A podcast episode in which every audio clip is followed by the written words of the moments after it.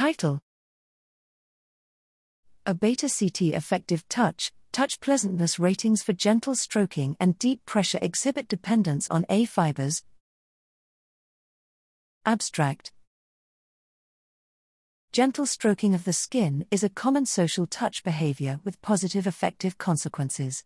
A preference for slow versus fast stroking of hairy skin has been closely linked to the firing of unmyelinated C tactile, CT, somatosensory afferents.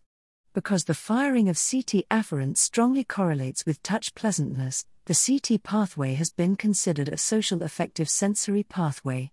Recently, ablation of the spinothalamic pathway thought to convey all C fiber sensations in patients with cancer pain impaired pain, temperature, and itch, but not ratings of pleasant touch.